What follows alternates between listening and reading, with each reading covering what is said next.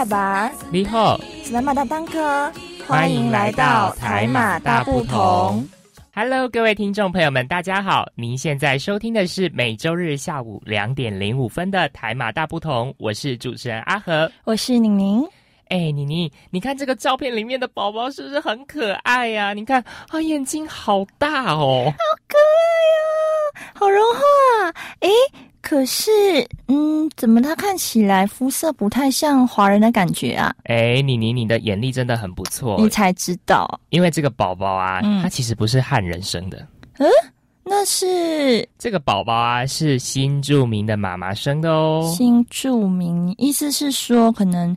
嫁来台湾的，呃，没错，越南人之类的，对对对，嗯，其实现在台湾有很多的小 baby 都是这些新著名的妈妈生的啊。啊，原来如此。哎，宁宁啊，好吃，你很过分呢！我在这里讲那么辛苦，你在吃什么东西？好香哦，闻到都好想吃，而且听那个听你咬的那个声音，刚靠靠靠，感觉焦焦脆脆的，而且你还配咖喱。真的很过分哎，好像很好吃哎，分我吃啦！我在吃的是印度人的特色美食——印度煎饼啦。在第二集的歌中剧里面呢，我们我有说过，妈妈档就是在卖这种印度煎饼哦，在马来西亚就叫做 Roti Canai。除了这个，还有不同的馅料，就会有不同口味的煎饼。比如说香蕉的馅料的话，就叫 Roti Pisang。哦，你不要再说了，你再跟我讲下去，我觉得我都要流口水了。哎，分我吃一点好不好？不要。自私鬼！不要不要！哎，你干嘛抢啦？喂，你这个强盗，还回来，贪吃鬼！有你这样的搭档吗？一点都不 sharing 和 caring。哼，你这个强盗，才不要给你吃嘞！哎，那这样讲的话，你今天是不是要介绍新著名啊？对啦，你这样大吃印度煎饼，你就是要介绍印度人啊，对不对？嘿嘿，猜对了，bingo！好啦好啦，算你厉害。好啦好啦，话不多说，好，听众朋友应该都等不及了，我们现在赶快进入第一单元《台马新鲜报》，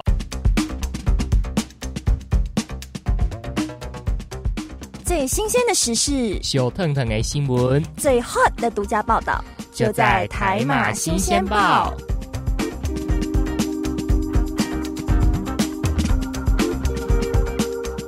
各位听众朋友，午安，欢迎收听台马新鲜报，我是阿和，我是宁宁。今天新闻焦点要带听众朋友们关注两则时事且相关的新闻报道。第一则新闻报道是 TVBS News 有关印度人的新闻，是一则蛮有趣的新闻哦。标题是。印度人摇头晃脑，他到底是在说 yes 还是 no 呢？来，宁宁，请说。我常常看到马来西亚的印度人呐，在聊天的时候摇头晃脑的表达 yes 或者是 no 的方式是很特别的。对，没错。常常让不熟悉印度文化的外国人或是其他种族感到困惑。哎，你到底摇头，可是你又在说 yes，那到底是对还是 no 啊？对，而且其实世界上。其实会有这个混淆，是因为世界上的很多国家，我们的成文规定都是点头就是 yes，摇头就是 no。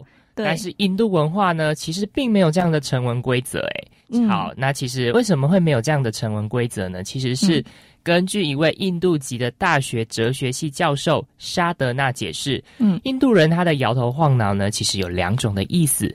第一种呢，其实跟世界上大部分的国家都一样，就是 yes 就是点头。然后 no 呢，就是摇头。嗯，不过呢，也是有另外一种方式让外国人都分不清楚，那就是呢，大家可以想象，你现在看三个傻瓜的那个那个男主角，嗯，然后他的头同时左右上下这样摇晃，然后呢，再搭配他们很丰富的脸部表情，来表达很多不同种的意思。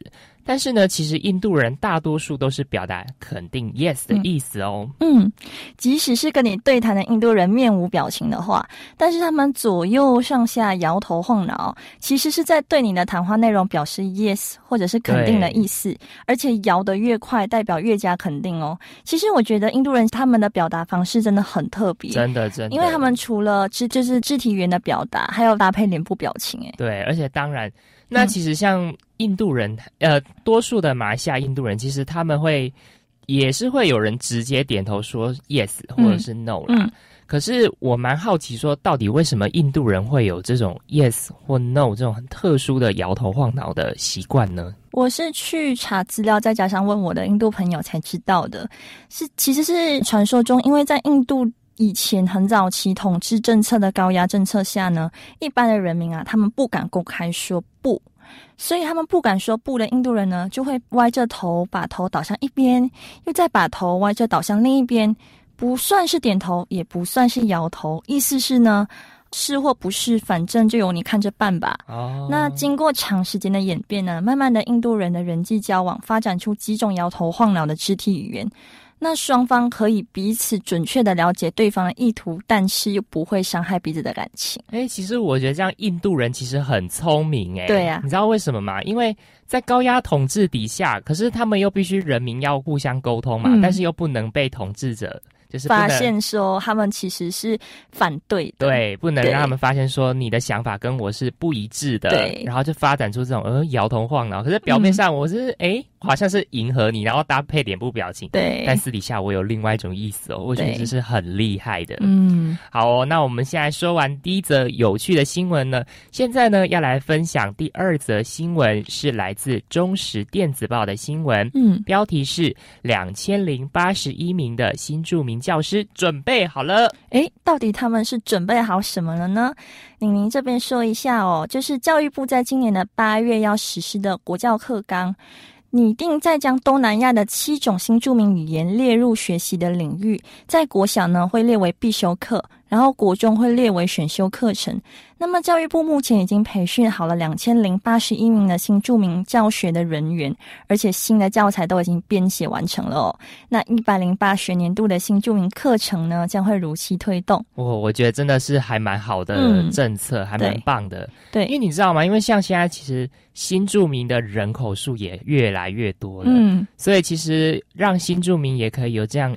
另外一片天空，然后去让他们教小朋友。对对对，这是蛮时事，蛮能，嗯，蛮能跟国际的趋势一起走的。对对对对对。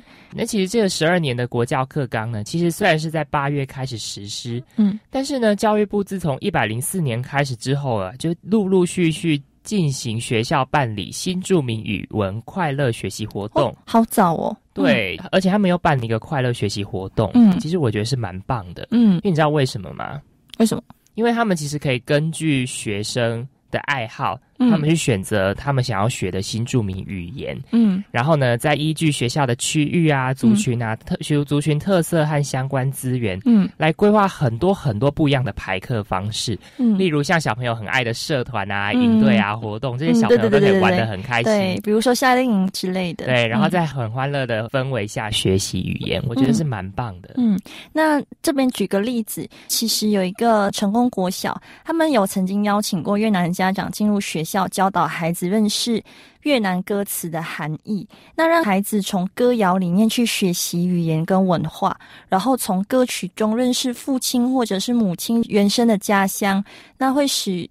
新著名语文的学习种子悄悄的在学校中发芽，然后让学生有乐于学习越南语，已经了解多元文化的意涵哦。对，不过呢，这个学习计划其实我们乍听之下好像很棒，对不对？嗯，对啊，其实听起来真的是蛮棒的。但是呢，其实你们知道，其实你你你知道吗？一件事情总是会有一体两面。嗯，那这其实也会遇到这个计划，其实也会遇到一些状况跟问题。比如说什么？例如啊，像是为了要解决少数的语言啊，以及偏远地区不容易聘请到新著名语文的教师问题，嗯，少数族群的问题。跟偏远地区，嗯，聘不到新著名老师，对，所以其实政府也蛮聪明，他们透过教育部跟中央大学还有资策会数位教育研究所共同来合作，推动远距离教学哦。哦，就是用科技推动新著名语文的课程学习吗？对对对，嗯，哇，那为了这些新著名小孩的母语教学，教育部真的还蛮用心良苦的。好，那我们的新鲜报播报完毕，那让我们一起进入有趣的第二单元——台马歌中剧。各位听众，歌中剧单元即将开始，请您带着愉悦的心情领赏这一出歌中剧。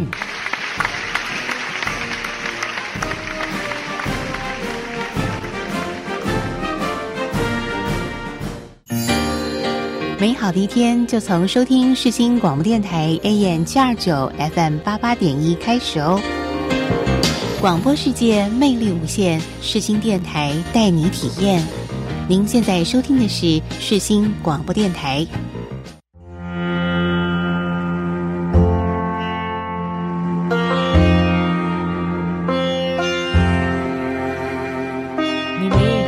印度人家门口怎么会有这么五颜六色的米弄成的图案呐？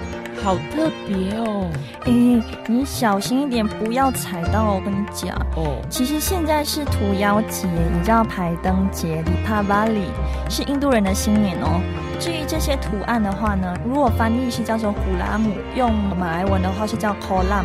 因为印度人怕在新年的时候啊，家里遭受蚊虫的干扰，所以他们会用五颜六色的面粉或者是米来画成图形，让蚊虫有东西可以吃，就不会进屋子里面骚扰啦。哦，原来是这样哦。嗯啊，我看远方的那些妇女，她们穿的衣服很特别，那个是什么啊？那个是他们的传统服饰啦。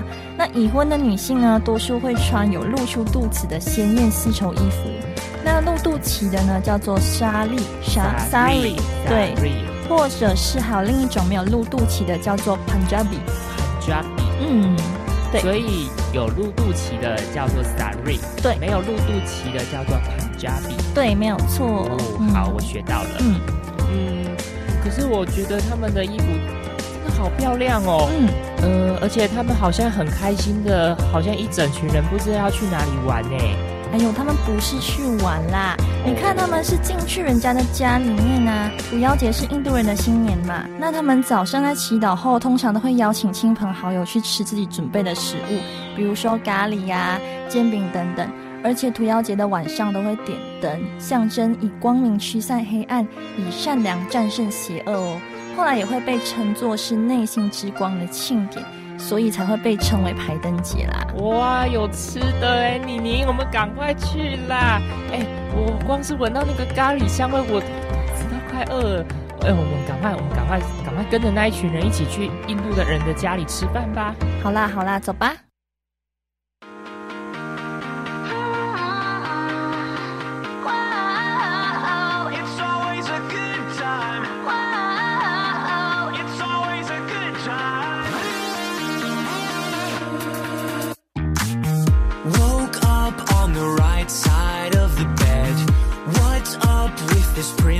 Inside my head.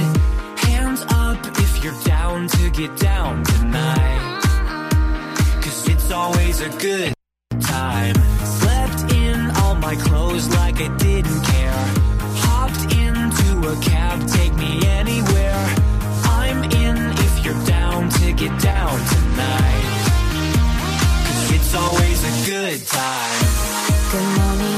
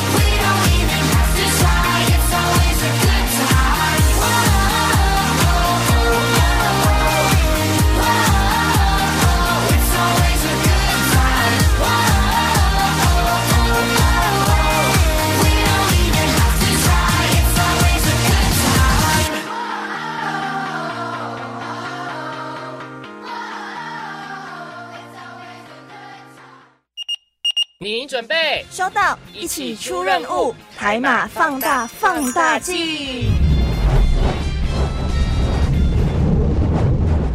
欢迎大家来到放大镜单元。刚才播放的那首歌曲啊，是由 O.C.D 还有 Carly Rae Jepsen 演唱的《Good Time》。新年对台湾人或是马来西亚人来说，都是一个 Good Time 哦。没错，没错，这首歌真的好应景，好适合哦。对对对，真的。哎，对了，妮妮，你刚刚在歌中剧里面说了印度人的排灯节跟服装啊，那现在你可以仔细的来介绍马来西亚印度人的吗？嗯，我我只知道他们是马来西亚的第三大族群而已。当然可以呀，你说的没有错，阿和。其实马来西亚的印度人人口大概只有占人口的百分之七，对。然后同时，马来西亚人的印度人呢，其实是定居在海外国家人口众多数的国家之一哦。然后另外还有很多的印度人在医学领域表现非常的卓越，那他们投入医学领域的印度人的比率啊，更是超越定居在马来西亚印度人的百分之七。所以可以说是。其实定居在马来西亚的印度人，其实人口数只有百分之七。对，但是他们在医学领域的贡献的人数是多过百分之七的。哦，那所以其实印度来来马来西亚工作的印度人，他们其实医学。领域的专业都蛮厉害的诶，不是从印度过来马来西亚，是原本在马来西亚的印度人。哦，对对对对对。那其实根据一九八四年的人口调查，印度人在医疗专业人员就占马来西亚国家人口的百分之三十八。三十八就也蛮多的诶，对，真的真的，哇，真的好厉害哦。那话又说回来。印度人是有什么因缘机会可以移去马来西亚的呢？嗯，印度人其实好，我慢慢讲哦。印度人在马来文是称呼为 Orang India，Orang 是人的意思，那 India 是指印度。那他们大多数是在英国殖民马来西亚的时期，从印度移居到马来半岛的。因为当时候英国他们殖民印度，也同时殖民马来西亚，所以他们就。把印度人从印度引进到马来西亚去。那根据历史调查的话呢，其实第一次并不是在英国殖民的时候。哎，那是在什么时候？对，第一次迁移去东南亚的时期呢，大概是在阿育王对卡林加的南征和战争之后，然后萨摩陀罗吉多对东南亚各地的入侵，是那时候他们的势力最远到印尼的爪哇，还有马来西亚半岛。从那个时候开始，就有印度人移居到马来西亚。所以其实可以讲说，第一次的印度人迁移到马来西亚的时期是在阿育王朝的时期。对，没有错，就差不多很久远的时候。然后第二次才是英国人殖民统治的时候也有这样。对对对，那印度人统就是殖民的时候，大概是在十九及二十世纪的时候。对，那时候就是英国人在殖民马来西亚跟。呃，印度还有世界上大多数的国家的时候，那他们大量引进印度人呢，是需因为是需要大量的劳工来开垦园丘，还有需要大量的各教工人，因为那个时候是工业开始兴起的时期嘛，所以橡胶其实是很需要的。了解，就是像这样的很需要劳力密集的产业，真的很需要很多的劳工。对。但来到马来西亚的印度人多数是淡米尔人，然后第二种是泰鲁固人、马拉亚里人，还有来自印度北部的其他族群。那那时候通常只有成年男性移居过来，然后他们慢慢的才会把家眷带过来一起生活。诶，其实我听到你谈到说把家眷后续才带过来，其实让我想到跟我们台湾的一个时期很像。你知道是械斗时期吗？对对对，差不多就是清领时期那时候，那时候清朝也是有所谓的渡台禁令，然后当时候先来台湾的男生也是大多都是成人，然后也都是叫我们会俗称叫罗汉脚。哦，有我有听过，对罗汉咖，对，然后后续等到经济繁荣的时候，才把他们的家人再带过来这样子。然后其实啊，那时候到马来西亚的印度人啊，他们是住在呃圆丘或者是橡胶种植区附近。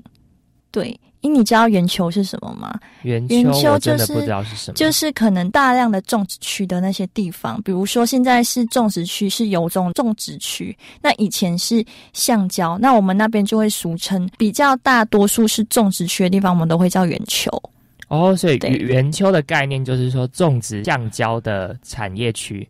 有点，就是也不是只有橡胶，是种植区，我们就会俗称圆球。对，好，那原来是这样啊。所以照你这么说的话，其实就可以呼应，其实为什么马来西亚第三大种族了，其实就可以跟我们第二集的台马新鲜报可以有呼应。嗯，对，呼应三大种族，对，没有错。因为我们那时候就是华人也被引进来嘛。那印度人也是那个时候被引进来的，所以马来西亚为什么会有三大族群，就是那个时期形成下来的，然后也一起向英国政府争取独立。对，好啦，回来，那我再分享一个，在马来西亚的小学教育呢，其实采用的是多元流教育。什么是多元流教育？嗯，多元流教育就是比如说三大种族各自有自己的母语教学为主的小学，比如说印度人大多数会报读由联邦政府资助的淡米尔小学。就是以自己的母语教学的小学，他们主要教学语文是淡米尔语，但是在马来西亚，英文跟马来文是强制性的教学科目，所以马来西亚人至少都会有都会两种语言，也就是英文跟他们的母语。应该说，英文跟马来文是最基本的，对，然后再加上自己的母语，就会三种。了解哇，这个教育制度真的是蛮特别的，难怪我发现你你会讲的语言就有马来文、中文还有英文，对，就是因为你们从小这个开源流教育的缘故嘛。嗯，也算是，而且这个是环境的影响，因为三大族群嘛，所以我们在那种环境下长大，自然而然就会了。诶，阿和，我跟你说，不只有自己的小学，印度人还有自己的。媒体，也就是大米尔电视频道啊、电影频道啊，还有用大米尔语播报的新闻哦。然后在吉隆坡的市中心，还有一条小印度街。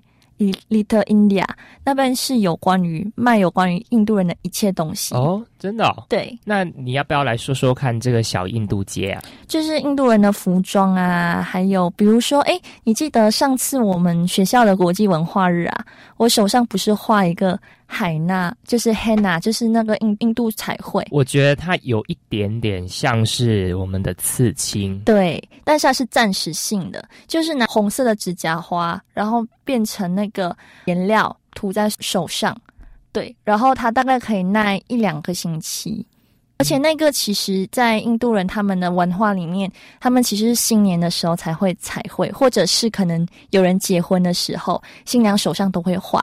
哇，那其实会蛮，我觉得也蛮蛮独特、蛮有趣的啦。对对，好，那这样听起来，除了那个海娜嘛，海娜，对，海娜。除了 Hannah 之外呢，那那就是我我之前有看过说他们头顶啊，不是头顶说错，就是他们的眉心很会点一个是是什么什么点啊？红点，红点嘛。对，那那个红点有什么意意义吗？它总是会有一种意义吧？那它的意义是什么呢？哦，所以红点是。可以这么讲，就是红点是湿婆王的化身。对，除了这个以外呀，其实那个红点啊，有很多吉祥的意义在里面哦。比如说是可以向神祈福，对，向神祈福。嗯，还有湿婆王的化身。嗯嗯，这个是两个意思。但是我在网络上面查的资料，我发现它还有一种意思是已婚妇女。那个是怎么解释呢？其实印度人呢，他们都会有点，就是眉心一定会点那个点，但是是有分别是不同的颜色的。比如说已婚妇女，他们结婚后就是会点红点，然后还没结婚的妇女是点黑点，然后还有一种是他们早上祈祷过后会擦白色的粉末在眉心，就是一个祈祷的概念。哦，了解。所以其实哇，其实。红点、黑点跟白点，依据颜色的不同，它就有很大的差别。对，真的，真的。嗯，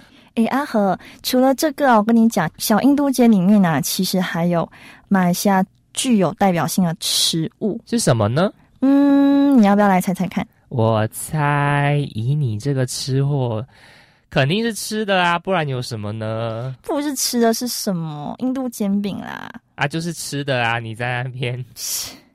好啦，那不急，我们先来听一首歌。等下回来，玲玲就会跟大家分享印度人的食物。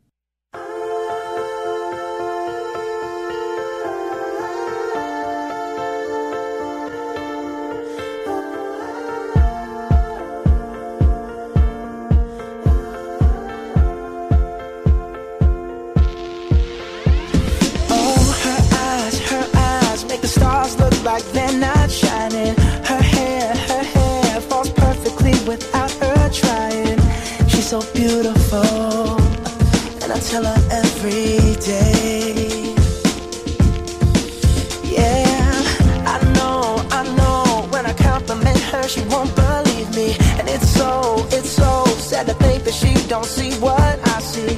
But every time she asks me, do I look okay? I say, when I see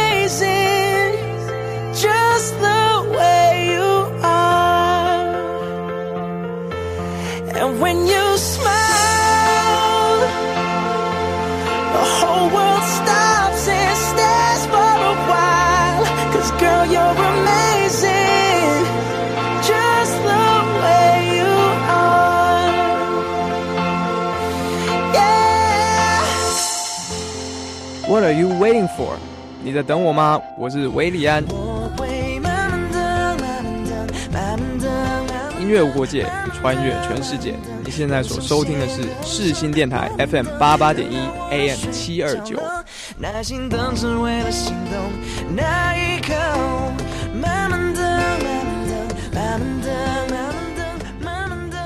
欢迎回来！刚才听到的歌曲是 Bruno Mars 的《Just the Way You Are》。我们继续来听宁宁来分享我们印度人的食物吧，掌声有请！耶那阿和，我跟你讲，啊印度文化的料理其实对马来西亚料理有非常深远的影响哦。哦，真的吗？嗯，而且对马来西亚传统料理的马来菜也产生非常非常非常强烈的影响，嗯，就是咖喱啊。那咖喱在马来西亚其实是受到非常大的欢迎的。那印度料理的餐馆通常是受到来自各种族文化跟宗教背景的马来西亚人的好评。我们在马来西亚没有咖喱，就是直接不能过日子。没有咖喱没办法活。对，真的。，No 咖喱 No life。呀没错 Yeah，就是那种感觉呀，然后，所以咖喱跟印度料理其实已经成为马来西亚人生活中的重心。了解。对，比如说，我就举一个例子，你知道好妈妈档吗？有妈妈档。对，妈妈档其实在马来西亚的社会是占一个非常重要的地位的。就是其实妈妈档呢是由印度裔的淡米尔裔的穆斯林所经营的餐馆，而且啊，妈妈档是观看电视足球比赛啊，或者是什么任何世界的大比赛，比如说奥林匹克啊、世界杯啊，大家都会齐聚一堂，一起在那边看比赛、看直播、看转播。哎、我觉得这样很棒哎！你看，就观看的比赛，观看大型比赛的时候，一群人围在那边，然后享受咖喱，然后又看着那个精彩的球技，什么球艺，哇，觉得这是呃嘴巴吃的是享受，然后眼睛看的也是眼福啊。对我觉得很棒。对，那其实从这里就可以看得出来，其实妈妈档在你们的社会当中是有很重要很重要的位置。哎，当然啊，而且妈妈档其实有卖印度，除了卖印度煎饼以外呢，他们还有卖扁担饭、美极炒面，也就是 Maggie Goreng，还有鲜鱼印式沙拉。就是马来西亚独有的印度料理，Maggie Goreng，哎，这个我有吃过，哎，对啊，就国际文化日我们有卖，我觉得真的很好吃，我真的很推荐 Maggie Goreng，真的很好。可是我觉得。还可以有更正宗的，你可以下次去马来西亚试试看。好啊，你下次回马来西亚的时候，你再我再托你帮我带回来。好好好，现场吃比较好吃。好好好，题外话，题外话。嗯，好，那其实呃，会有这么多的料理，是因为马来西亚也是一个很多元的民族啦。对对对。然后其实马来西亚的印度料理通常是来自南印度。对，印度料理有分北印度跟南印度嘛。是。那马来西亚的印度料理是偏南印度，可是北印度的料理，比如说印度烤鸡跟难这两个，就是印度烤饼，也在马来西亚的印度餐馆很常见。也就是说，其实北印度料理跟南印度料理，其实在马来西亚都可以品尝到啦。对，只是北印度料理相对比较少。嗯，了解了解。那北印度料理除了有烤鸡跟嫩，那还有所谓的羊肉，有有这样的料理吗？嗯，就是。印度餐馆会卖羊肉，也就是山羊肉的手抓蕉叶饭，也是非常受欢迎的。他们是用香蕉叶作为盘子，然后羊肉跟米饭是主食，然后并佐以各种咖喱汁的酱料，还有蔬菜。等一下，等一下，用香蕉叶当盘子装啊，这样不会那个液体漏出来吗？不会啦，它那个咖喱不会放很多汁在上面，而且其实香蕉叶很厚啊。对，只要它不要有缝隙，不要。不小心撕破它其实是 OK 的，你不要大惊小怪，好不好？所以，所以意思就是说，其实你们的咖喱是没有很多酱料，就是主要都是放了一点点而已。对，因为那个香蕉叶也不可能让它淋太多汁上去。不过现在妈妈档其实因为香蕉叶其实取得也不易嘛，所以他们现在会利用绿色的油脂来代替香蕉叶啊。了解，了解。对，好，宁宁，那食物我觉得我们不要再介绍下去了，再介绍下去，我觉得我们两个节目都还没有录。完应该就是肚子饿了，对。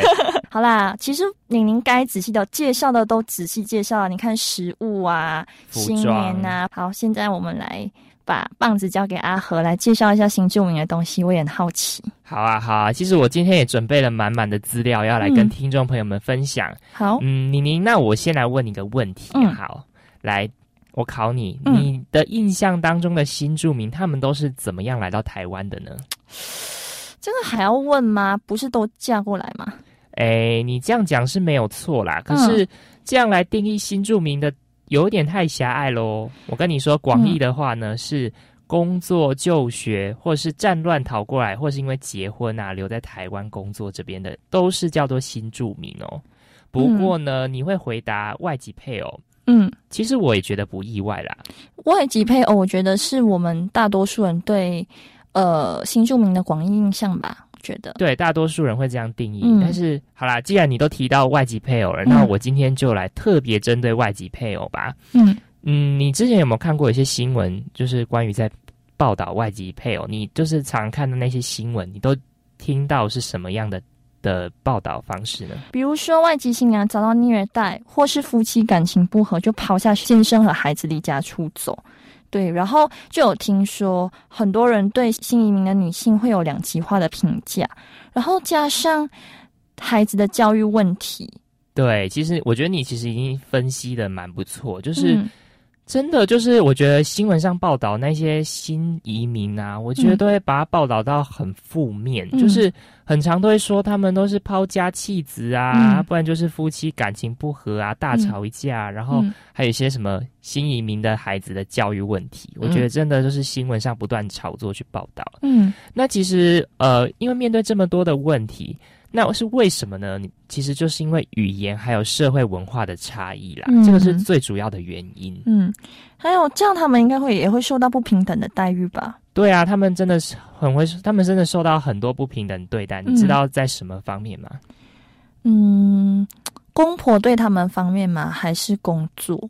对，我觉得这两个都是。你知道公婆的方面是为什么？因为公婆你要想哦，那些嫁过来的新移民，如果是来自东南亚的，他们本身出生的家庭背景、语言就跟我们台湾不一样。嗯，对，讲的语言就不一样，然后价值观、文化也不一样，所以他们嫁过来这里，在价值观跟语言都没办法通的状态下，就非常容易大吵一架。对呀，对，嗯，我觉得其实。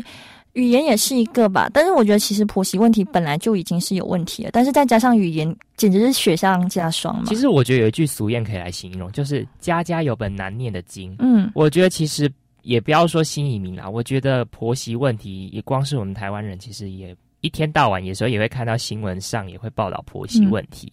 但是呢，新移民的这个婆媳问题会被特别凸显出来呢，就是因为他们的这个语言跟文化的特别。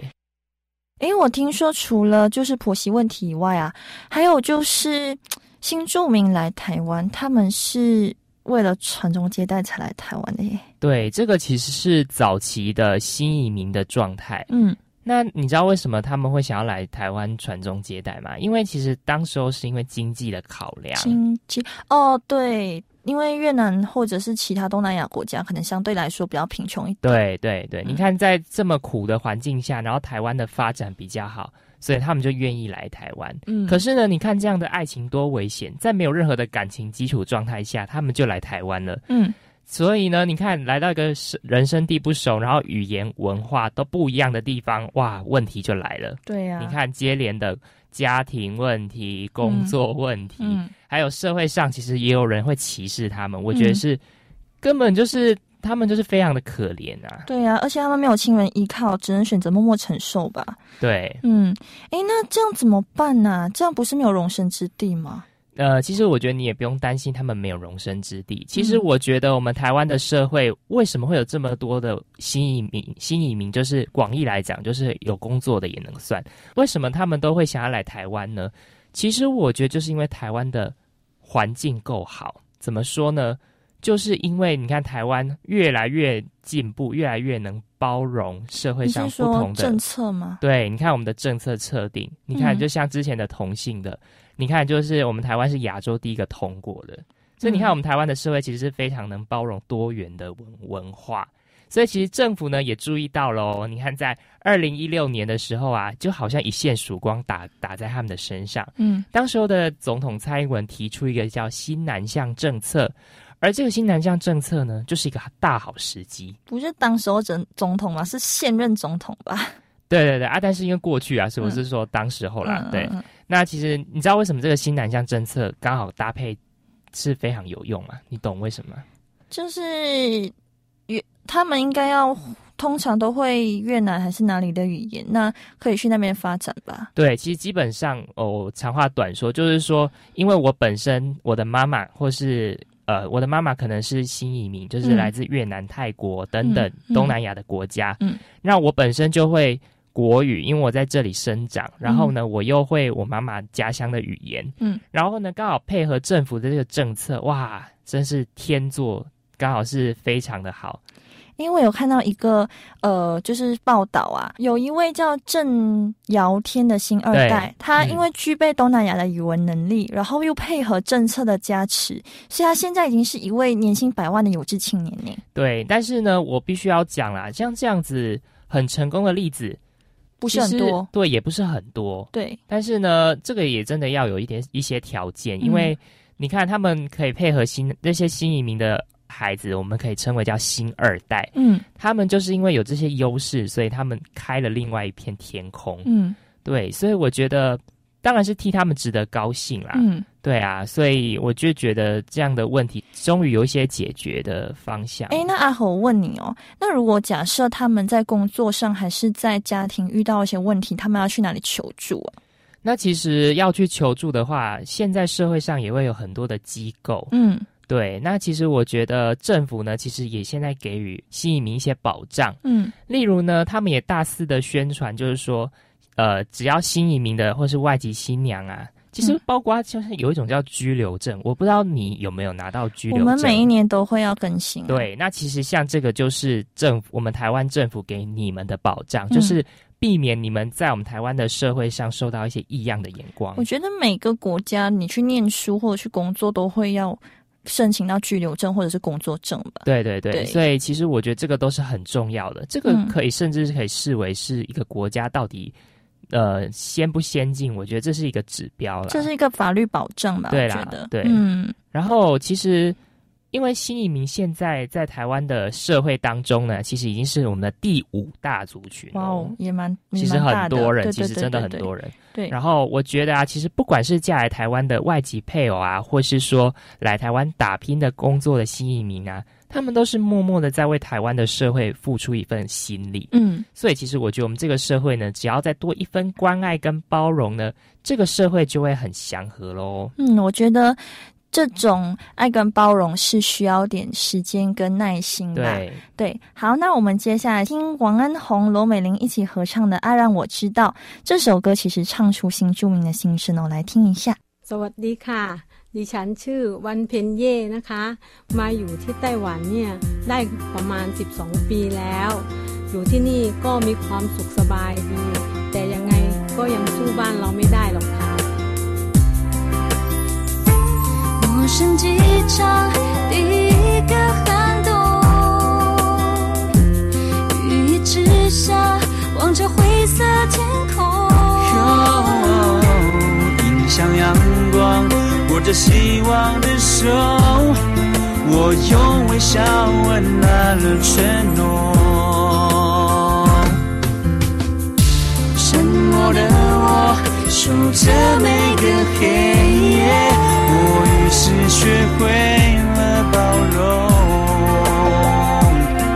你给我力量，也给我希望，勇敢面对。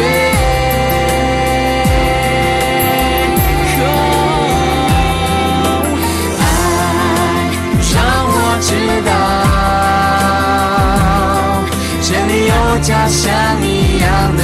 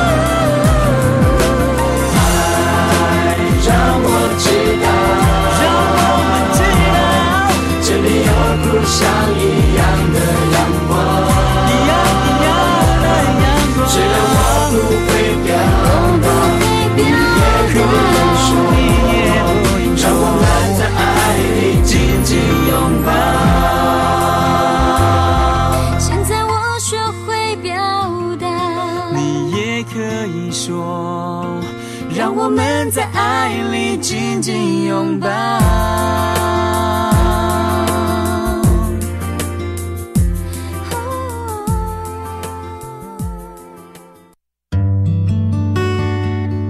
大家好，我是孙耀威。广播世界魅力无限，世新电台带你体验。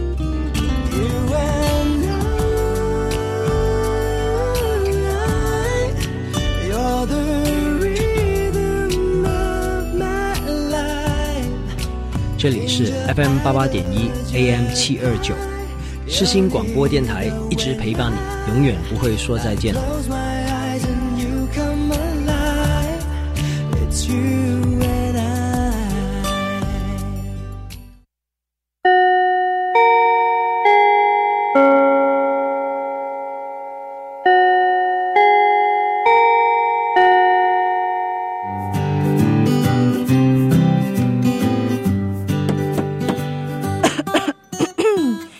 同学们准备好了吗？我们要来总复习喽。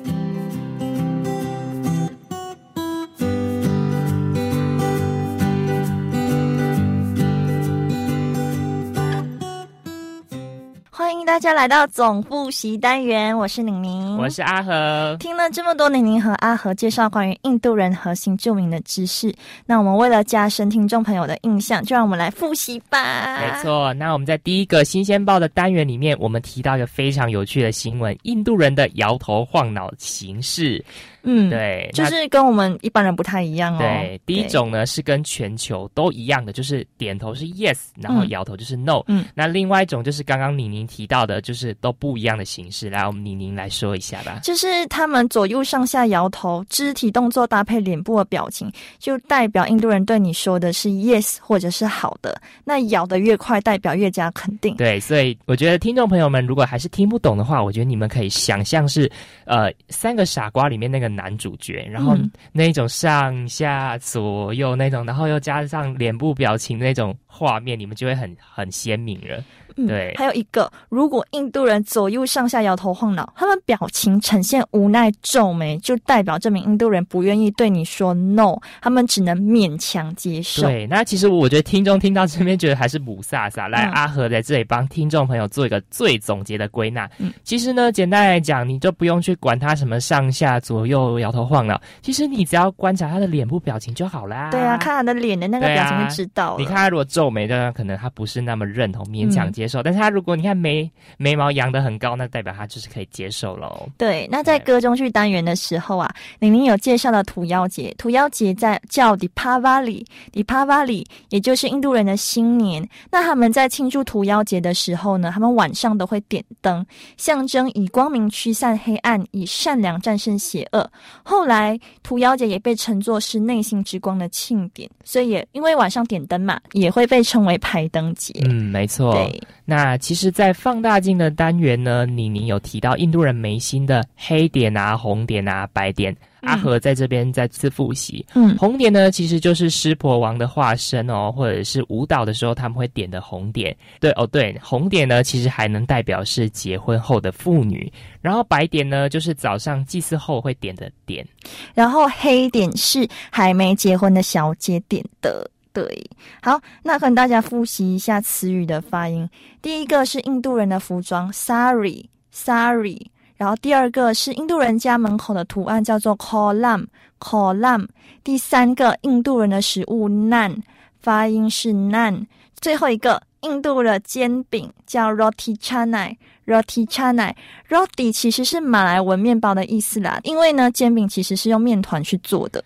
好啦，我们今天复习的单元呢，就到这里结束了。对呀，快乐的时间总是过得特别快。又到了时间讲拜拜。我是宁宁，我是阿和。喜欢节目的朋友，记得每周日下午两点零五分，世新广播电台 AM 七二九台马大不同，准时收听节目，我们都会跟您空中相会哦。想要跟我们互动更多的话呢，记得去脸书按赞加追踪台马大不同的粉砖，也可以在。上面留言哦，最后送上一首歌曲，梁静茹的新歌《慢冷》。那我们下个星期再见啦，拜拜。说